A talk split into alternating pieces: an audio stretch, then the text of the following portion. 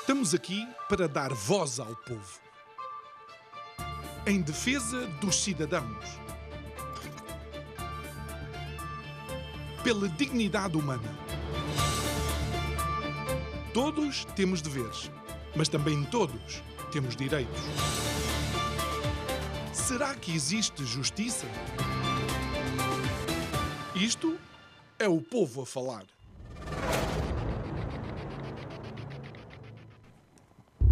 Numa frase à qual eu não descobri o autor, é dito que o valor da vida humana é muitas vezes interpretado por aqueles para o qual ou os quais a vida humana não tem valor. E isto é importante nós termos em consideração sempre que pensamos nos seres humanos que estão em situação de detenção ou de reclusão, ou seja, aqueles que de alguma forma estão presos, seja temporariamente, seja já por decisão do Estado. E o importante aqui é recordar que essas pessoas em situação, volto a repetir, de detenção ou reclusão, são responsabilidade desse mesmo Estado. É bom entender que a prisão não é de facto nenhum hotel. A prisão é um ambiente hostil, ao qual todos os estudos consideram que o ser humano está em posição de extrema vulnerabilidade. A pagar, isso sim, o preço pelo ato cometido, mas a pagar, ou deveria pagar, única e exclusivamente com a perda de liberdade. Mas aquilo que vamos vendo é que muitas vezes nas prisões em Portugal para além da perda da sua liberdade, alguns seres humanos pagam com a perda da sua própria vida. Boa noite, o meu nome é João Nuno Pinto, isto é o Povo a Falar. Estou consigo de segunda a sexta-feira, neste mesmo horário, emissão em simultâneo Curiacos TV e Rádio Vida 97.1. E aquilo que é o tema deste mês é o momento. Momento significa, entre muitos outros sinónimos, impacto, eh, movimento ou tendência, se assim uh, quisermos. E de facto há uma tendência em Portugal, em contexto prisional, que não é muito conhecida. É que, por exemplo, nos últimos cinco anos, 303 pessoas perderam a sua vida quando estavam detidas ou encarceradas. Mas só em seis dessas é que foram chamados a polícia judiciária para investigar. Bem, muitos poderão dizer de imediato: ah, João, as pessoas morrem por causas naturais. É verdade, acontece. Mas sabe o que é que também acontece? É que é nesses cinco anos, ou nesses 303 pessoas que perderam a sua vida, 66 foram suicídios. Sabia que o suicídio em reclusão, o suicídio em detenção, é considerado imediatamente um crime violento? Porque é que não foram 66 investigados? Isto é extraordinário. Sabe porquê? Porque existem instituições europeias e mundiais a fazer estudos anuais sobre esta situação. Olha, e o relatório anual do Conselho Europeu para as Prisões diz que Portugal só está atrás de um único país na Europa. Quer que eu lhe diga o nome? Eu vou lhe dizer devagarinho que não é muito fácil. Azerbaijão extraordinário, não é? E algo que mais temos que considerar é que realmente na Europa, se a média de encarceramento portuguesa for igual ao dos nossos, com, uh, uh, aos dos nossos parceiros europeus, de alguma forma nós podíamos ficar descansados. Mas olha, não podemos ficar descansados. Sabe porquê? A mediana de tempo de um indivíduo na prisão na Europa é de 10 meses, existindo alguns países onde a mediana é de 4 meses. Sabe quanto tempo é que é em Portugal? Sabe? Eu espero. Não. Não. 30 meses. Ou seja, praticamente ou quase três anos. E isso significa que tudo aquilo que tem acontecido nas nossas prisões, com a perda de vida de pessoas que estão debaixo da responsabilidade do Estado, ou seja, dos nossos representantes, também devia ser responsabilidade nossa.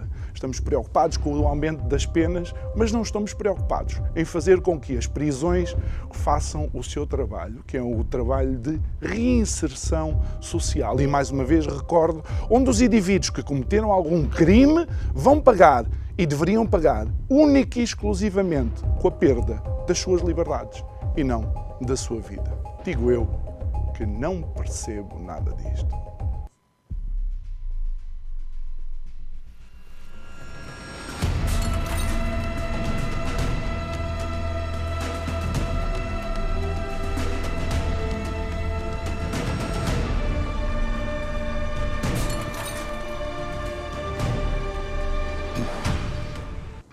De volta ao nosso estúdio, quero recordar e faço questão de o fazer uh, todas as vezes também, porque por vezes vocês que uh, são a nossa audiência fiel, de alguma forma podem não acompanhar em direto, nem na rádio, nem na uh, televisão, ou ter alguma dificuldade depois a aceder aos episódios no YouTube. Quero lhe dizer que também temos então o podcast do Isto é o Povo a Falar, isso significa que quando vai ao caminho do trabalho, quando vai levar os seus filhos para a escola, quando está a cozinhar, pode baixar o áudio das nossas entrevistas e ouvir aquela que mais lhe apetecer ouvir, ou seja, o podcast do Isto é o Povo a Falar. Muito bem, um, o nosso convidado de hoje é alguém que conhece esta realidade e conhece a realidade tanto de um lado como do, uh, do outro.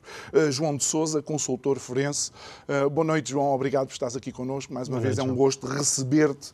Já eras nosso convidado anteriormente a todos os casos que que depois uh, se tornaram mediáticos, não tiveram diretamente a ver contigo e já falaremos sobre, sobre isto. E recordo-me que a primeira vez que uh, cá vieste, vieste a falar realmente do contexto uh, das pessoas, dos seres humanos que estão ou detidos ou de facto encarcerados nas nossas prisões.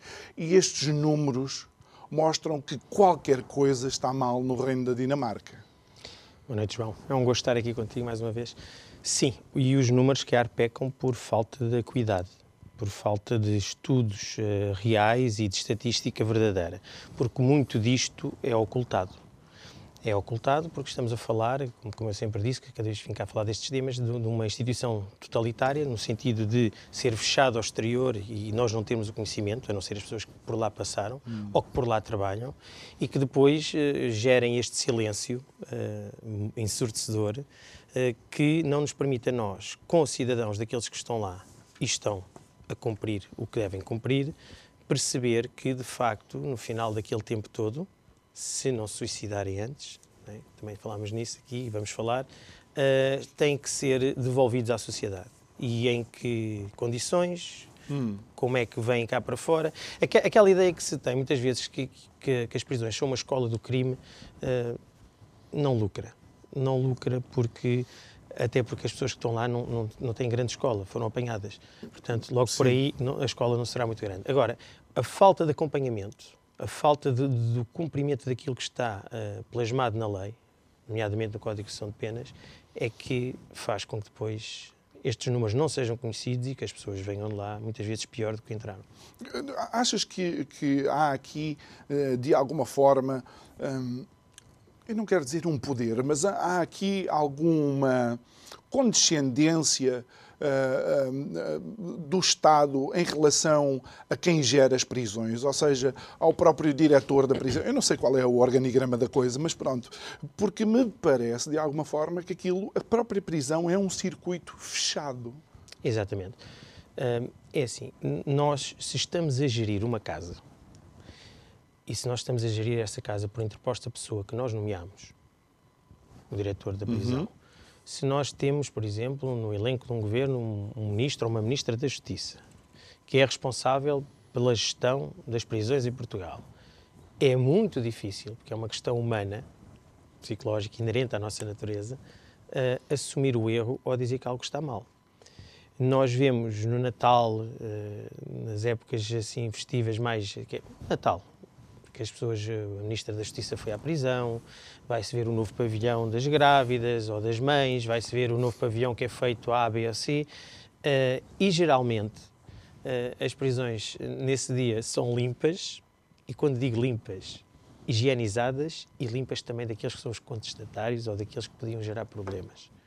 Portanto, gerir uma prisão por nomeação, por um cargo que está debaixo da alçada do Estado, é muito difícil depois alguém dizer assim: eu deleguei competências em X, logo o principal responsável sou eu. E então deixa de estar na omissão. Hum. E, e, quando, quando vemos estes números nos, uh, uh, nos suicídios, vamos lá ver, nos últimos 5 anos, 66 suicídios. Como um, antigo inspetor da Polícia Judiciária, como alguém, obviamente, que tem algum gosto por, este, uh, por, estas, por esta temática e as competências que tu desenvolveste ao longo dos anos, eu que sou um apreciador de YouTube destas histórias, cada vez que ouço, se fosse eu que eu ouvisse na suicídio, na, o suicídio na prisão A, B, C ou D, a primeira coisa que eu faria era de facto enviar a polícia competente para investigar. Porque em contexto prisional a coisa mais fácil é, entre parentes, suicidar alguém. Eu posso-te apontar dois casos práticos, duas realidades que eu, que eu experienciei, porque era inspetor da PJ e foi num, em duas prevenções minhas, depois casos que eu investiguei. Um indivíduo que tinha uma lesão muito grande, extensa, porque tinha caído no banheiro, mas que depois apurámos que a meia com a pedra estava da parte de trás de, do pavilhão onde ele tinha sido morto. Entretanto, outra em Pinheiro da Cruz que já recolhemos o esqueleto completamente esqueletizado nos terrenos de Pinheiro da Cruz tinha também sido morto. Um, como é que nós conseguimos isto? Nós conseguimos isto porque partimos para a situação completamente abertos a toda e qualquer hipótese que pudesse hum. existir. Partimos porque. Até porque é um, é um princípio de um investigador, Sim, não é? é um princípio básico que, que muitas vezes não é cumprido em Portugal, porque não, não se tem presente as questões dos viés cognitivos e dessas questões, essas questões são muito importantes. Então, nós partimos para a situação e mesmo que não partíssemos para a situação, uh, teríamos que ir lá de qualquer maneira porque é da competência exclusiva da Polícia Judiciária. Nós dentro, um homicídio já é uma coisa muito, uma morte, vamos, vamos por assim, uma morte que tem que ser investigada já é algo muito complicado. Dentro de, um, de uma prisão é uma coisa terrível porque há pactos de silêncio, porque há pessoas, por exemplo, que tiveram uma ideação suicida há duas, três semanas atrás e parecem mortas, é suicídio, depois apura-se que não é, como já aconteceu, que já tive um caso assim, semelhante. Portanto, tem que ser a primeira abordagem ao local, isto é quase um lugar comum, uma tecnicidade muito grande. Nós tivemos recentemente, e eu estou envolvido no caso, sou consultor da família, uma morte em Tires, uh, no estabelecimento prisional de Tires, estabelecimento prisional feminino, em que quem vai ao local é a PSP e ficaram por aí. E tudo aquilo que devia ter sido feito, desde a própria cristalização fotográfica do, do cenário, desde aquilo que era uh, as condições do corpo e tudo mais, foi tudo relegado para um segundo plano. A Polícia Judiciária só interviu a posterior e muito porque também começou-se a falar que, que, lá está, que, que, eu estava envolvido na situação enquanto consultor e começámos uhum. a falar daquilo e eu falei e, e até publiquei um vídeo na, nas redes sociais, na minha página profissional, a explicar o que tinha acontecido uh, e lá está, perdeu-se tudo.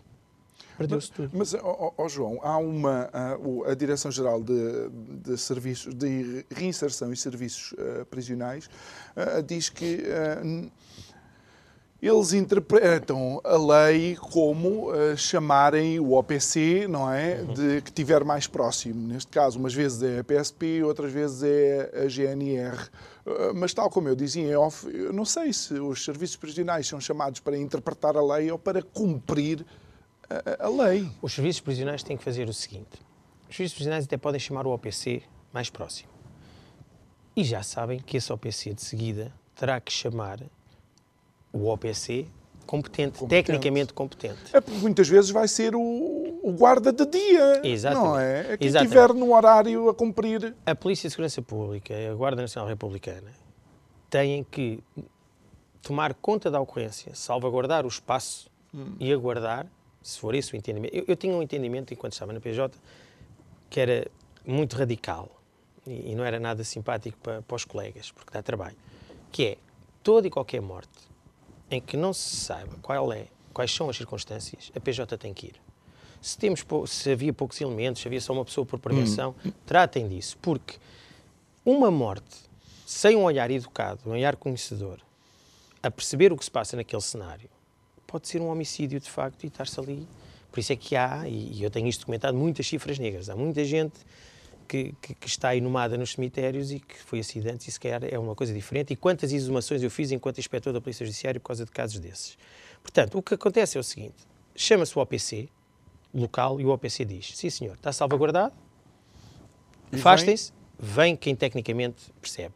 Mas podia ser feito logo diretamente para a Polícia Judiciária, porque as pessoas têm que ter o conhecimento básico de que quem tem que fazer aquilo é a Polícia Judiciária.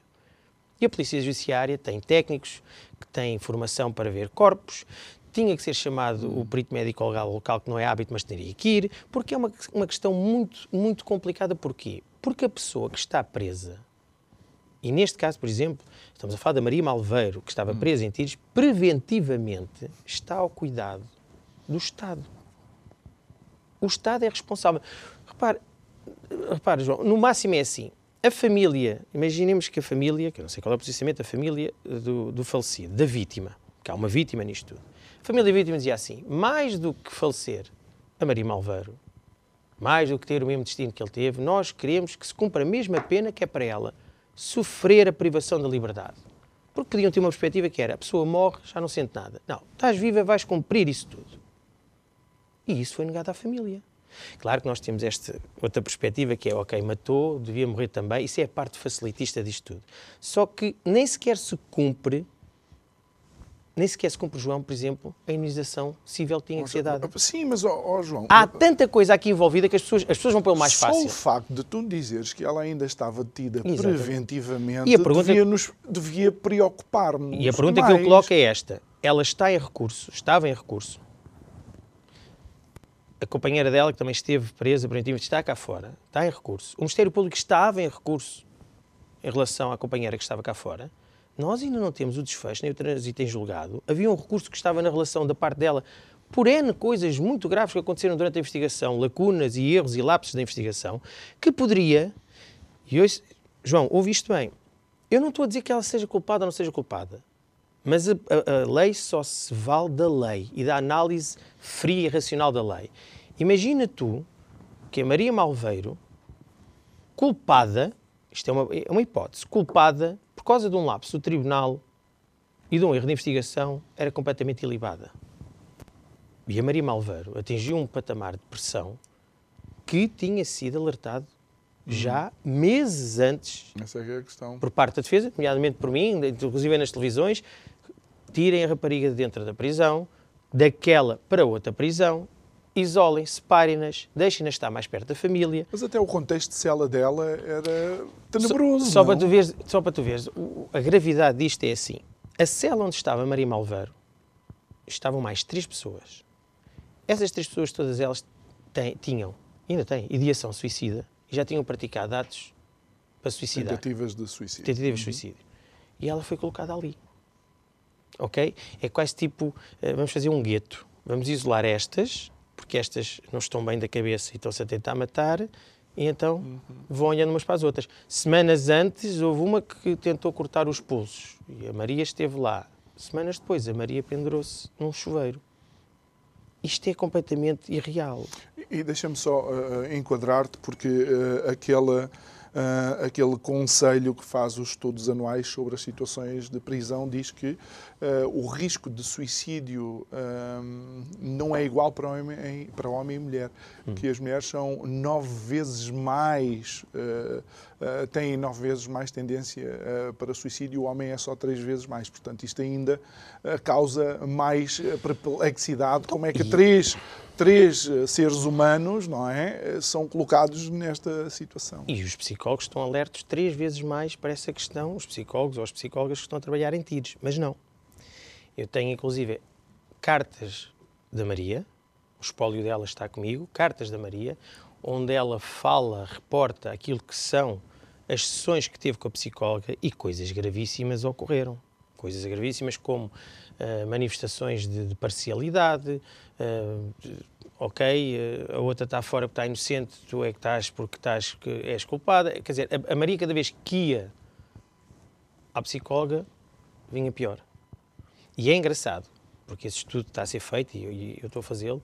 Se nós olharmos para aquilo que são as cartas da Maria, o afundamento total daquela, daquela pessoa É perceptível? é perceptível. É perceptível. E nós, quando permitimos que uma coisa destas aconteça, algo está errado com a nossa sociedade. Nós não podemos permitir que isto aconteça. Até porque a Maria era jovem quando praticou o ato, ou supostamente o praticou, podia até usufruir de um regime diferente e mais. Nós temos que, de uma vez por todas, separar os preventivos daqueles que estão a cumprir pena. Hum. Ok? Oh, oh, oh, João, aqui uh, há, um, há, uma questão que acaba por, uh, por ser importante e, e, eu não quero de todo passar uh, a ideia um, de que estes assuntos são, são fáceis de falar, não são nem da perspectiva da família das vítimas e das próprias vítimas, nem da perspectiva também, obviamente, daqueles que cometeram, alegadamente cometeram esses, um, esses atos. A verdade é que este tema só pode ser abordado se pegarmos nas nossas emoções e colocá-las de parte. As emoções aqui não devem interferir de forma alguma na forma como se analisa esta situação. Foi por isso que eu tentei repetir no monólogo diversas vezes que qualquer pessoa que esteja detida ou que esteja em reclusão está a pagar com a perda da liberdade a sua dívida para com a sociedade. Claro, claro. Portanto, não deveria pagar claro. com, a, a, vida. com a vida.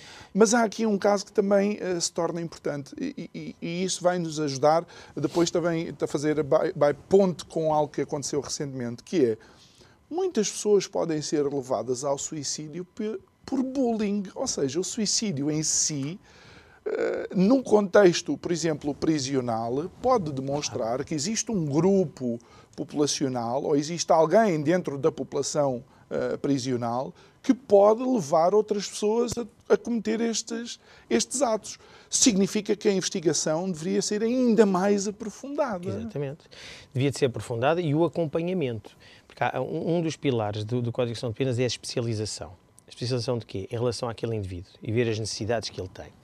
Neste caso em particular, e este caso vai, vai ser é um case study, é uma coisa muito importante para, para abrir os olhos às pessoas, nomeadamente aos decisores, neste caso em particular, desde o princípio, quando, quando eu iniciei a, a consultoria para a família e para ela, que eu pedi uma coisa que se pede pouco nos tribunais portugueses e nos julgamentos, que é psicometria, avaliação psicológica. E ela até o fez. Ela fez. Ela foi fazer a psicometria, foi fazer, não foi psicometria nenhuma, porque nem, nem sequer aplicaram nada, foi, foi doiómetro. E é feita uma avaliação que diz o seguinte: que a Maria Malveiro não tinha qualquer tipo de ideação suicida. Isto é feito por um técnico. Existe este relatório. E há um parênteses nesse relatório, na conclusão, que diz assim: tanto quanto foi possível, tanto quanto foi possível, isto, isto é, lá, é de loucos. Hum. É de loucos, porque a gente está a avaliar uma pessoa, até para fazer o perfil dela. Isto é quase um sacudir água do é. capote. A gente está a fazer uma avaliação de uma pessoa, mais a defesa da Maria Malveiro fez o requerimento a pedir a psicometria, a ela e também à companheira, e mais, fez uma coisa ainda é que adiantou os quesitos e adiantou até a psicometria possível de se fazer. Porque isto existe. Não foi feito nada. E foi dito, tanto quanto for possível, não há ideação suicida. E a Maria Malveiro acabou por fazer o que fez. E mais, a Maria Malveiro teve uma tentativa anterior. Tentou-se suicidar. E agora, bullying dentro da prisão. Vamos ao bullying da comunicação social. Porque para vender, para ter audiência, criou-se um cenário brutal à volta da, Maria Malveira, porque se tentou suicidar, porque estava amantizada com outra reclusa uh, famosa, hum. digamos assim, lá dentro, porque aquilo era uma estratégia da defesa, porque isto, aquilo e aquilo outro. E, entretanto, o que é que acontece? Acontece que a Maria Malveiro, apesar de todos os alertas da defesa, apesar de apresentarmos as coisas no tribunal, irmos, inclusive, para, para os meios de comunicação social falar, ninguém fez nada e ela suicidou-se. Isto é de uma gravidade extrema. E mais, o próprio sistema não foi capaz de identificar, de isolar e de tratar. Ok? Porque nós estamos a falar numa reclusa que está presa hum. preventivamente, tem um recurso a decorrer, ok?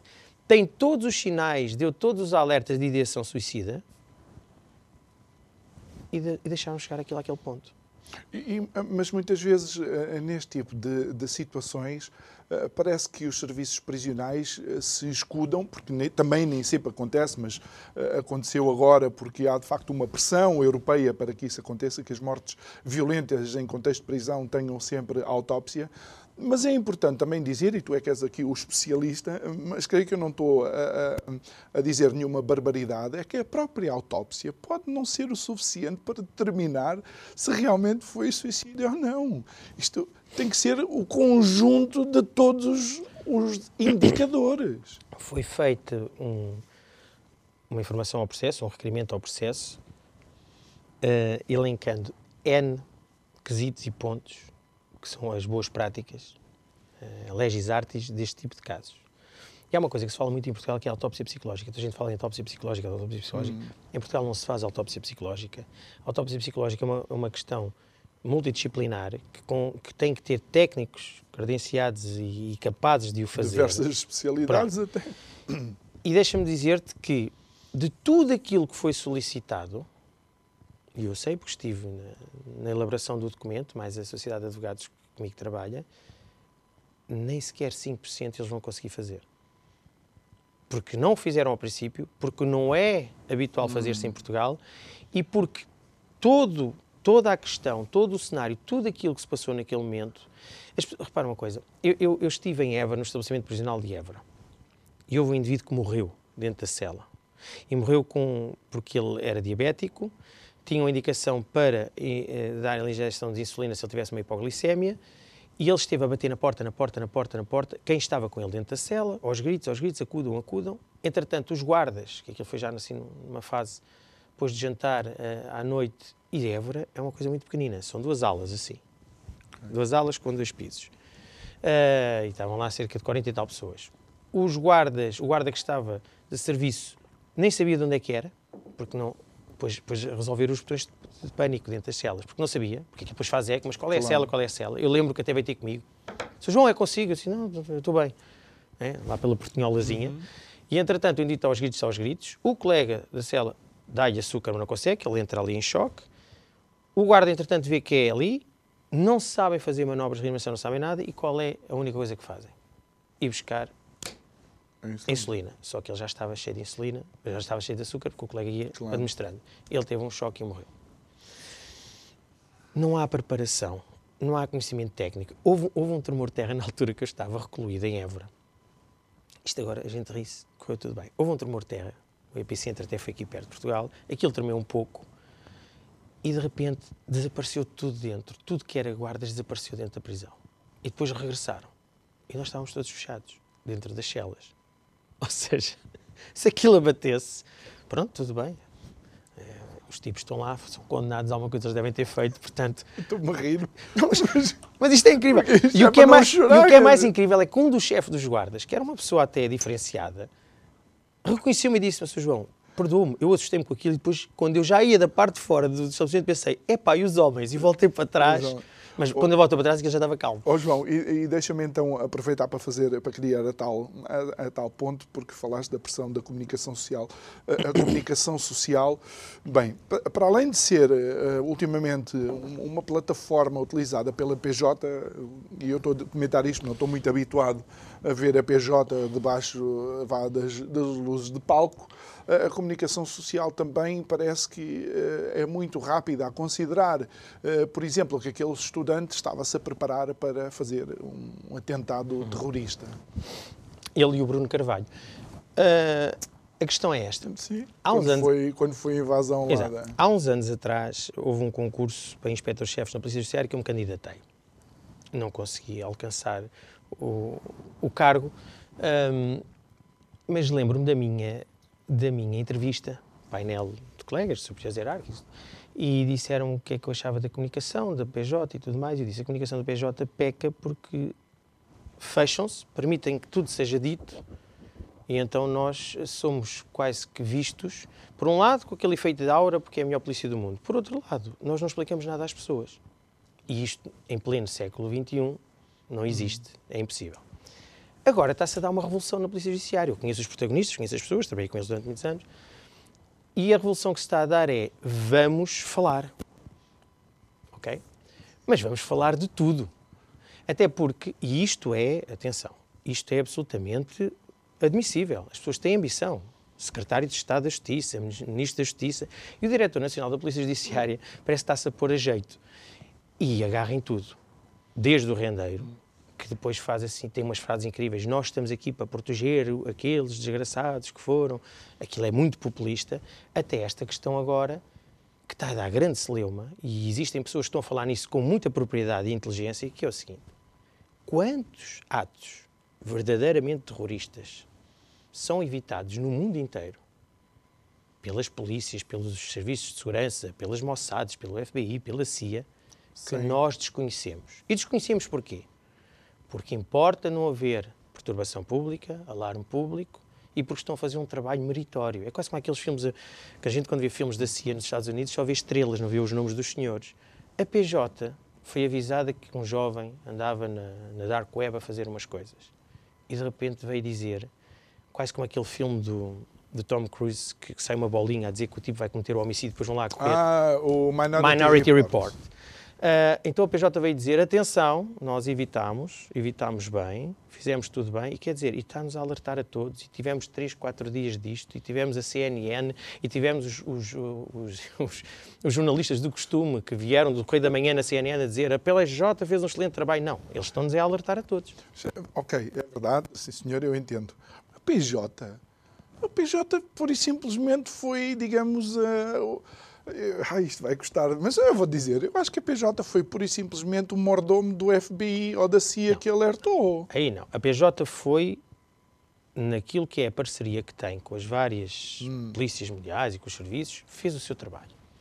Agarrou e foi lá Pronto. ter com o rapaz. Mas quem cá. descobriu? Certo, mas, okay. mas, mas quantas coisas a PJ descobre e também faculta às polícias espanholas e às outras e tudo Eles mais. é que não fazem tanta publicidade assim, Eles calhar. é que não dizem que é a PJ. Pronto. Portanto, a PJ o que fez, fez tudo bem. Okay. Só depois fez a parte má, que se calhar está dentro de uma agenda pessoal do próprio diretor da Polícia Judiciária, que foi propalar uma situação. Repara, até há pouco tempo ninguém dizia que a PJ trabalhava bem, nem defendia os seus homens. Ok? Agora, é o contrário. Passámos do 8 para o 80, porque é, lá está, é, é, a incapacidade técnica para fazer as coisas. Devia de haver, de facto, um porta-voz da Polícia Judiciária. Eu lembro-me quando foi do caso da MEDI, o, o colega Olgário de Souza, o inspetor-chefe, era o porta-voz e tinha assim, assim, um inglês um bocado macarrónico, tipo o, o Mourinho, uh, i5, i5, e, e atrapalhava-se muito com aquilo. E aquilo era horrível, foi um trabalho terrível para ele, porque estava a ser bombardeado com tudo. Devia de haver pessoas que estavam mesmo especializadas nisso. Não é o senhor diretor nacional, porque realmente é muito bom e parece bem. É, a PJ prendeu o senhor Rendeiro, um trabalho incrível. Estivemos na África do Sul, quatro drones, sete senhores por baixo, por lado. Mais uma vez, a polícia da África do Sul disse: Olha, está aqui o senhor, vamos fazer o trabalho, vamos embora. Isto agora que se fez é ridículo. É de um provincianismo extremo. Porque agarrar num facto destes, que é de uma extrema gravidade, naquilo que pode ser de alarme. E vamos ver qual é o desfecho. E vamos ver qual é o desfecho do julgamento. Vamos ver se o desfecho não é o mesmo do caso de Alcochete. Hum. Não é? Porque aquilo não é terrorismo nenhum. Há atos preparatórios. Ou existiram atos preparatórios. Com, com forma a ação dele, isto é muito bom para toda a gente. É bom para a PJ, é bom para o diretor que se tem ambições maiores, é bom para todos os comentadores, é bom para aquela gente que vem dizer coisas a torto e direito e que escreveu livros sobre isto, sobre aquilo, sobre aquilo outro. É um espetáculo. E está toda a gente a contribuir para o mesmo, para a manutenção do estado deplorável das coisas e para um alarme social brutal. Isto é quase, isto é quase o Big Brother real, não é? Portanto, agora tivemos o terrorista, depois tivemos, acho que o, o ex-presidente do Sporting fez qualquer coisa que eu não percebi no, no Big Brother, amanhã devemos ter outra coisa e, e, e, estamos aqui a alarmar as pessoas quando na realidade uh, uh, nada, nada aconteceu. As polícias são chamadas é, para fazer os seus, o seu trabalho e o melhor, se quiser, o melhor possível. Se não? É? alguém quiser se promover uh, pessoalmente, não seja funcionário público. E, e, mesmo a promoção, a promoção pessoal tem, se calhar, circuitos próprios, não é? Tu se não alguém... quiseste, quiseste ser inspetor-chefe, percorrestes o, Exatamente. o circuito se normal. Se alguém quiser ser super-juiz, não pode ser super-juiz. Se alguém hum. quiser ser secretário de Estado da Justiça ou ministro da Justiça, não pode ser diretor da PJ. Hum. Ok? Porque estão a servir, Bom, estão a fazer um bem maior. Super-juiz não, não existe e agora, já que falaste nisso, eu, eu tenho que mencionar aqui um, um caso que, que, de alguma forma, me surpreendeu e que gostava que me ajudasse a contextualizar, porque eu penso que em algum momento também te passou pelas mãos alguma coisa, alguma coisa desta, que é o facto do juiz Carlos Alexandre agora é arguído num processo. Permita-me corrigir-te, eu é que passei pelas mãos do juiz Carlos Alexandre. Tu é que passaste pelas, pelas mãos, mãos Foi o meu juiz de instrução do meu caso. Ah, é? Sim. Ok, pronto. Disclaimer feito. Eu peço desculpa. Que já, está, já está aqui dito Aquilo que eu vou dizer Ok. está um bocado enviesado. Eh, Eis-me enganei. Não, mas o, processo que eu estava a pensar que tinha passado pelas mãos eh, foi, eh, tem a ver com José Sócrates, que eu creio que num determinado momento, ainda no caso Freeport. do Freeport, eh, eh, passou pelas mãos. Não passou porque eu não investiguei, mas os colegas Ok. fizeram Eh, chegar muita informação. Ok, e, e agora, Carlos Alexandre é erguido uh, por causa da escolha do, do eu não sei como é que isso funciona. Ajuda-me, porque afinal. Isto é o arguido e as suas circunstâncias. E depois há também eh, um direito penal do autor e um direito penal do facto. O que é que é isto? O direito penal do autor é, é quase como aquele, é o argumentado homini. Ou seja, eh, nós, nó- tu, João, por ser João, tens que ser responsabilizado. Não é porque a lei contempla qualquer coisa que tu fizeste ou que enquadras nessa lei. Isto é muito complicado. Isto tem a ver, por exemplo, com as questões de Guantánamo. O direito de autor é se tu és muçulmano, então podes ser logo recolhido e preso. Ou seja, a lei é flexível de acordo com aqueles É sobre o qual a lei. Preconceituosa. Ok? No caso do juiz Carlos Alexandre, eu já conheço o, o Dr. Carlos Alexandre há muitos anos. Eu conheço o Dr. Carlos Alexandre até por nós, na Polícia Judiciária, e assumo isto completamente aqui, junto de vós, eh, estarmos à espera da escala para ver se era o Dr. Carlos Alexandre, que a gente já sabia que era tiro e queda. Pronto. Isto tem que ser dito. Depois conheço o juiz Carlos Alexandre, aquilo que foi a instrução do meu próprio processo. Eu recordo na altura que escrevi um artigo no, no blog que eu, que eu mantinha dentro da prisão e dizia que o juiz Carlos Alexandre fazia copy-paste eh, daquilo que o Ministério Público dizia. Depois o juiz Carlos Alexandre, por incrível que pareça, dá uma entrevista de vida ah, à revista E do Expresso e diz, eu não faço copy-paste, eu também escrevo lá mais umas coisas. E agora, passados estes anos todos, há quem venha falar do copy-paste. Isto é, isto é giríssimo. E o juiz Carlos Alexandre, neste momento, é arguído. E há aqui uma coisa interessantíssima, que é um pouco suspeita, que é a seguinte, que é a boa ou má comunicação social. Quando João Nuno é constituído arguído, vêm os jornais do costume, alerta, João Nuno constituído arguído, suspeito disto, daquilo, daquilo outro. Nós agora assistimos, juiz Carlos Alexandre, constituído arguído, um dos juízes que mais exige da lei, que mais exige de condenar quem, quem deve ser condenado e que agora até tem, isto é engraçado que é um artigo, e agora até tem que arranjar um advogado, vejam lá o que fazem o seu doutor juiz. Como é lógico, a gente não pode secar a fonte nem antagonizar a fonte, porque senão ficamos sem a informação que temos para dar as notícias. Portanto, João de Sousa Dixi, na terceira pessoa, desculpa lá, que sei que tu não gostas desta parte, mas a questão é esta. Nós temos que observar a realidade como ela é. O doutor, o doutor Carlos Alexandre, neste momento, é erguido. E há uma coisa interessantíssima no direito lá fora, que é assim, quando existe uma fuga de informação, é responsabilizado o Ministério Público, o Procurador, o que houver lá fora, ou o juiz que tem o caso. E o ONU está da parte deles de provar que aquilo não saiu deles. Cá em Portugal não existe nada disso. Sim, porque o juiz é o, eh, o, o guarda mor, é o, o- Como é que se chama? No, no Matrix era o, o keymaker. É, não é? É é o guarda-mor do, do processo. Então faz todo o sentido. E em Portugal as coisas não acontecem assim. Não, porque assim, quem é que tem, quem é que tem informação do processo? Eu, eu recordo um, um processo que eu tive, que foi um indivíduo que apareceu na Rábida, um empresário, e foi escrito um livro sobre isso. Foi escrito um livro e, entretanto, deu aquel- aqueles problemas do costume, da hora do almoço, e começaram a falar para a esquerda, para a direita, e eu conhecia a pessoa, até estava a comentar, e disse à pessoa, encontrei-me com ela, e disse, então, onde é, onde é que, onde é que reuniu essa informação? Então, essa informação está no processo, saiu do processo, o processo aqui, mas, mas você fez consulta do processo? Fiz, fiz, eu tive, tive a, pedi, pedi para fazer consulta. O processo estava dentro da gaveta da minha secretária. A única pessoa que conhecia aquilo era o procurador e o inspetor da Polícia Judiciária e a sua coordenadora e o seu inspetor-chefe. Portanto, vamos deixar destas, perdão, destas teatralidades, estas palhaçadas, porque todos nós sabemos, quem esteve envolvido ou quem está envolvido nesta vida, Que há circuitos de fuga de com informação. certeza, até porque condena-se melhor uma pessoa.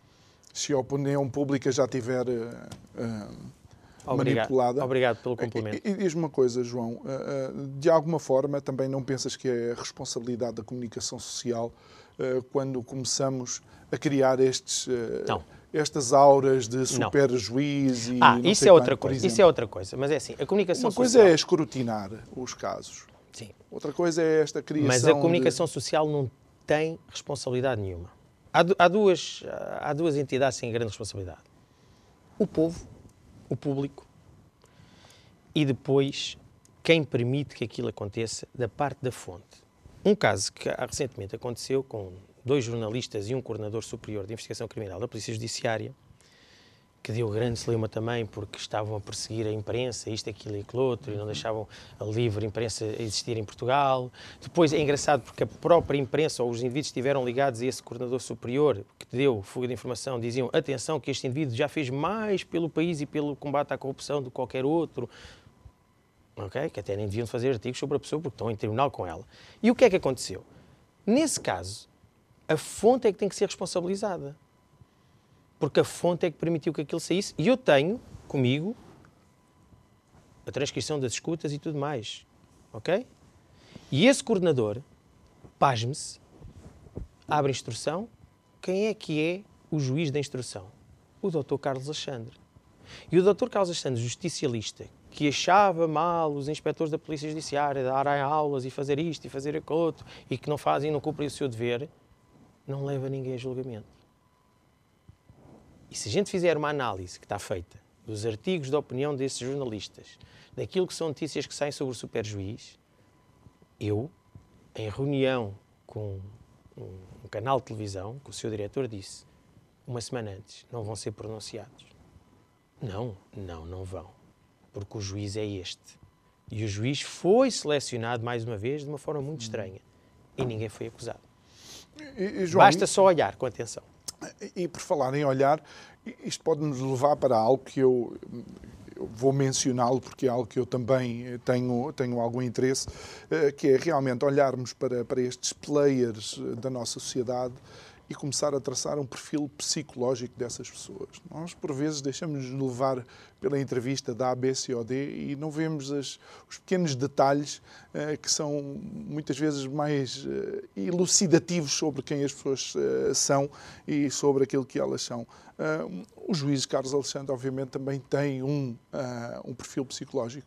Aparentemente, ao, ao meu olho, que é um olho não tão treinado assim, até parece uma pessoa humilde, que veio de origens humildes e não me parece alguém que esteja à procura de grande protagonismo. Ele procurar protagonismo, não, eu, tenho, eu tenho uma opinião muito, muito, muito particular em relação ao juiz Carlos Alexandre e àquilo que é a atividade dele e àquilo que é a postura dele. Primeiro ponto, uh, as pessoas todas têm direito à opinião, têm direito a falar, a serem entrevistadas, a aparecer na televisão um juiz não se pode pronunciar sobre casos, nem dizer numa entrevista que não tem amigos que lhe emprestem dinheiro. Quando até tinha. O procurador Orlando, Orlando Figueira, eh, que também esteve preso preventivamente em Évora, que lhe emprestou 10 mil euros e que depois eh, falou-se muito nisso, mas entretanto fechou-se tudo em copas e o, o seu doutor Carlos Alexandre até pagou logo aquilo, porque era para, para umas obras que ele tinha que fazer lá em casa. Ninguém tem que dar entrevistas. Outra vez, obras e casas é, uma, é um sarilho. É um sarilho. Uh, é um sarilho muito grande. Portanto, as pessoas têm que ter cuidado porque há uma certa gravidade naquilo que é o posicionamento que eles têm. Um presidente não pode tirar tantas selfies, isto é uma opinião pessoal. Um juiz não pode dar entrevistas de vida, sem ser jubilado, sem estar já reformado, e dizer que nunca recebeu dinheiro de amigos, nunca teve nada, que é uma pessoa muito pobre, que é uma pessoa de, de, de origens pobres. Quer dizer, parece que quase que a pobreza é, somos franciscanos no pior... É uma, é uma virtude É uma virtude, ok, é uma virtude. Claro que depois o juiz Carlos Santos entra em contradição porque nunca subiu na progressão de juiz porque precisava do dinheirinho a mais que ganhava, e isto é dito por ele, para pagar as despesas dele. Portanto, ele nunca quis progredir. Depois é assim, depois temos um juiz que, não querendo aparecer, aparece em tudo. Está com tudo. E depois e o João diz-me assim, também, tá João, mas aquilo é um sorteio, aquilo é feito eletronicamente, parece que não. Pois. Parece que não. Ok? Parece que afinal não é feito assim. Mas já viste o contraponto? O contraponto foi, por exemplo, aquilo que aconteceu com Ivo Rosa, e tu estiveste cá essa semana Sim. e comentámos sobre, sobre Sim. isso, não é? Em que nos dá três horas e meia, ou lá o que é, de uma lenga-lenga que depois de espremido não saiu. Então, mas quantos casos é que tu tens? Uma estatística gira. Quantas pessoas que o juiz Carlos Alexandre promove a prisão preventiva, que faz a instrução todo o processo, tiveram condenações reais, efetivas. Eu conheço uma. Pois. Mas... Não, não sei, esse, Portugal é muito mau em estatísticas. João, estamos a entrar nos últimos cinco minutos uh, uh, e quero abordar duas coisas. Uma tem de facto a ver com aquela tua uh, a situação em que estás envolvido, de um tiro na, na, banheira, porque tem a ver com a Rosa, e acho que há alguns detalhes interessantes em termos de, de tempos que são surpreendentes, e depois também um projeto que creio que tu tens em mão. Sim, eu tenho, eu tenho em mão, eu, eu e uma equipa vasta. Hum. Biólogos, estudantes de Direito, advogados, uh, cientistas forenses, nós vamos lançar em breve um site, um site que se chama Sapere Aude. Sapere Aude é uma locução latina utilizada no Kant, num texto que ele fez sobre o iluminismo, século XVIII, Bassista Afklarum, que é o iluminismo, e o site uh, desafia-nos a pensar, ousa pensar, ousa perceber as coisas. E ainda há pouco estava a dizer uma coisa interessantíssima que era conhecer estes personagens, o perfil das pessoas, falar do perfil do, do, do Dr. Carlos Alexandre. Eu, por exemplo, vou fazer uma coisa, um disclosure que é, que é que é importante, que é, eu vou pôr a gravação da minha instrução conduzida pelo Dr. Carlos Alexandre. E vocês vão ver, quem, quem, quem observar aquilo, o que é uh, alguém que de tão pobre e de tão humilde é tão autoritário e trata mal as pessoas de uma falta de, de urbanidade e de elegância extrema. Portanto, eu vou fazer ali o quê? Disclosure de muitas coisas, explicação de muitas coisas, recorrendo a pessoas técnicas e capazes nas áreas. Vou, por exemplo, fazer. Uh, o site dá para as pessoas acederem, até tem lá um botãozinho que podem falar connosco, fazer denúncias. Trabalhamos com as pessoas nisto tudo, na própria gestão da imagem da, daquilo que são os casos, no fundo, aquilo que eu faço e que faz as pessoas trabalhem comigo. E é um site que se pretende explicativo, científico, que é uma coisa que a gente não tem em Portugal, e pouco subjetivo e opinativo, se me permite. Relativamente a esse, a esse projeto que tu tens em mão, de facto, também, uh, de alguma maneira, existe uma vontade tua de reestruturar uh, algumas coisas na, uh, na forma como a justiça é feita, e isso tem sido, digamos, um fio condutor teu em todas as intervenções aqui. relativamente a esta situação do tiro na, na, na banheira, e obviamente não podendo revelar tudo, eu entendo, ainda assim parece que estás à espera não sei de quê, o tempo, o tempo está a passar, o Ministério não, isto, isto, não isto, aconteceu, em 2020. Um, eu, entretanto, sou acusado, constituído de acusado, assim como a, advogada que trabalhava comigo. Uh, entretanto, abrimos instrução e dos três crimes caíram dois, ficou um. Uh, crio um tribunal coletivo, que é mais grave, até porque uh, agravava as penas e, entretanto, um juiz olhou para aquilo e disse: não, isto vai para um singular. E agora estamos na fase de contestação. E apresentámos a nossa contestação, que também será pública, por exemplo, no site, nós vamos publicar isso, e aquilo que tu disseste é verdade. Nós, quando passamos pelas coisas, quando conhecemos as realidades, se não fizermos nada para melhorar, então não viemos fazer cá nada acima. Até porque é importante as pessoas recordarem-se que o sistema judicial e todo este processo hum, supostamente está e quando vemos as notícias, são eles que estão a passar um dia, eventualmente, uh, claro. ou infelizmente, poderemos, poderemos ser, ser nós. João, relativamente ainda a esse, a esse site, isso vai ser um site livre onde as pessoas podem. Livre, acesso livre, tem, tem várias áreas de consulta, tem áreas de denúncia. Há uma área que, é, que me é muito cara e, e que está muito, muito cientificidade, se a gente puder dizer assim, uhum. que é o erro judiciário.